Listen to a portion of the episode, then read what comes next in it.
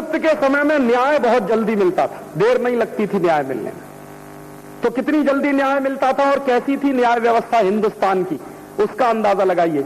एक बार चंद्रगुप्त के राज्य में दो महिलाओं में झगड़ा हो गया। झगड़ा किस बात का हुआ? एक बच्चा था, दो महिलाएँ थी। एक महिला कहती थी, मेरा बेटा। दूसरी महिला कहती थी, मेरा बेटा। यह मुकदमा राजा के दरबार में गया। चंद्रगुप्त ने अपनी जुडिशियल काउंसिल बुलाई। और जुडिशियल काउंसिल के सामने यह मुकदमा पेश हुआ। उस जमाने में क्या होता था? वकील नहीं होते थे। हर व्यक्ति को अपना मुकदमा पेश करना होता था। वादी खुद अपनी बात कहता था, प्रतिवादी अपनी बात कहता था। यह वकीलों का सिस्टम तो अंग्रेज़ लेकर आए इस देश में। हिंदुस्तान के लोगों की जेब काटने के लिए। आप जरा सोचिए कि मुकदमा आपको लड़ना, वकील क्या करेगा?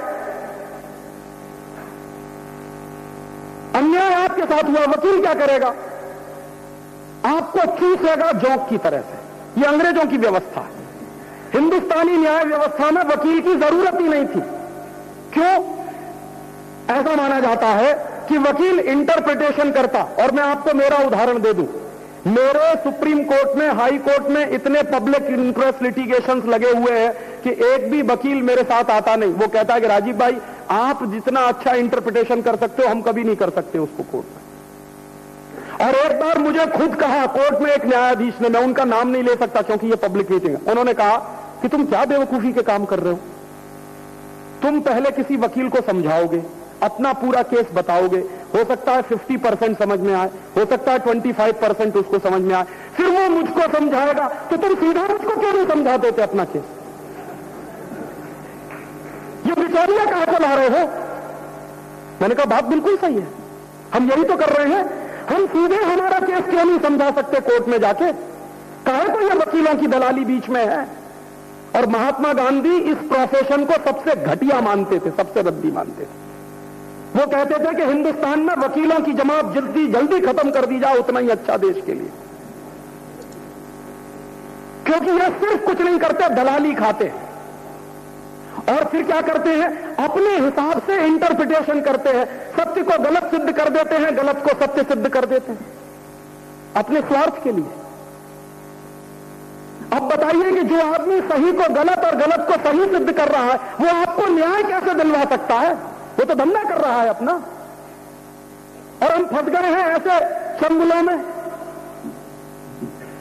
पहले तो मैं कहता था कि अंग्रेज़ी लूटने वाले थे, फिर ये अंग्रेज़ एक और जमात खड़ी कर गए हमको लूटने के लिए।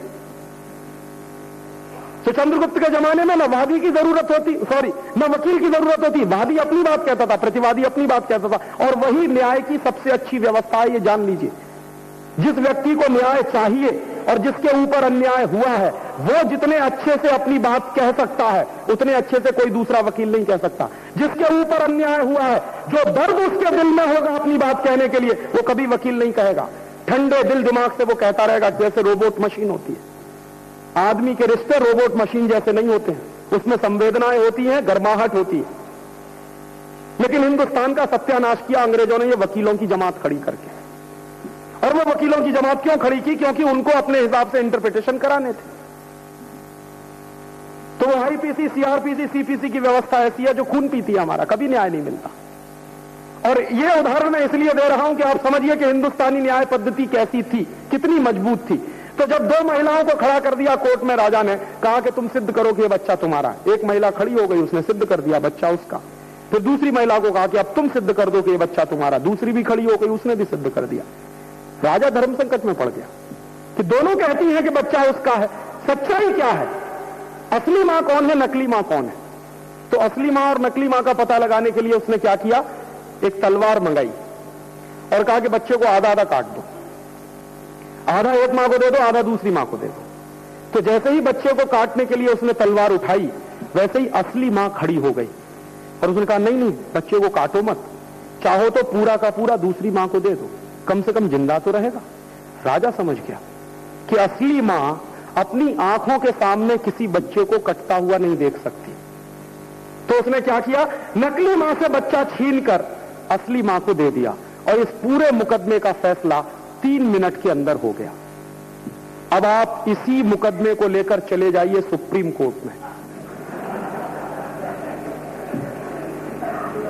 या चले जाइए हाई कोर्ट में। या चले जाइए लोअर कोर्ट में। तो मैं आपको यह कह सकता हूँ कि कम से कम 20 साल लग जाएँगे। ये तय नहीं हो पाएगा कि कौन असली माँ है, कौन नकली माँ है। और हो सकता है असली माँ भी मर जाए, नकली माँ भी मर जाए, मुकदमा चलता रहेगा।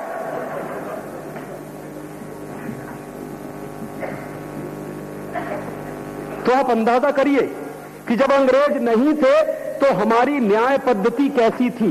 तीन मिनट के अंदर न्याय मिलता था। और आप एक दूसरी बात भी जानते हैं। अगर आपको समय पर न्याय नहीं मिलता तो आपके साथ अन्याय हो रहा है। जस्टिस डिलेड जस्टिस डिनाइड और हिंदुस्तान के सभी कोर्ट्स में इस समय तीन करोड़ से ज़्यादा मुकदमे पेंडिंग हैं, जिनमें न्याय नहीं हो पा रहा। तीन करोड़। और वो तीन करोड़ मुकदमे अगर पेंडिंग है तो हिंदुस्तान के तीन करोड़ परिवारों को न्याय की उम्मीद है। पता नहीं कितने साल से पेंडिंग है। और वो बेचारे न्याय की उम्मीद में कब इस दुनिया से चले जाएँगे, पता नहीं कब उनको न्याय मिलेगा। ये अंग्रेज़ों की न्याय पद्धति। ये न्याय नहीं करती, अन्याय करती। और इस पद्धति में क्या होता है? एक बात ध्यान से सुनिए। न्याय एक अलग चीज़ है, कानून के आधार पर फैसला एक दूसरी चीज़ है। हिंदुस्तान के जितने न्यायालय हैं, उन सभी न्यायालयों में न्याय नहीं होता। कानून के आधार पर फैसले होते हैं। मैं जब भी जाता हूँ, हम तो अक्सर जाते रहते हैं कोर्ट्स में। हमेशा मुझे एक ही बात सुनाई देती है कि यहाँ पर कानून के आधार पर फैसले किए जाते हैं। और अगर कानून गलत है तो फैसले गलत होंगे। और अगर कानून गलत है तो फैसले गलत होंगे। तो न्याय कहाँ मिला मुझे?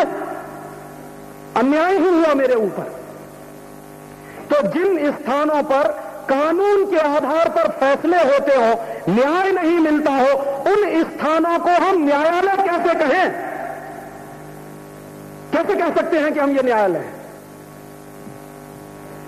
हम उनको कायदालय तो कह सकते हैं कानून कानूनालय तो कह सकते हैं, वो न्यायालय कहते हैं। हर जगह लिखा रहता है, जिला सत्र न्यायालय, फलाना न्यायालय, उच्च न्यायालय, उच्चतम न्यायालय। न्यायालय है कहा वो? न्याय मिल का रहा है मुझे।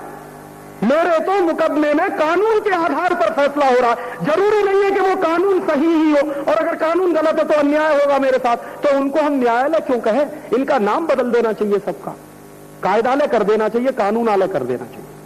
कैसे मानू कि न्याय मिलेगा मुझे?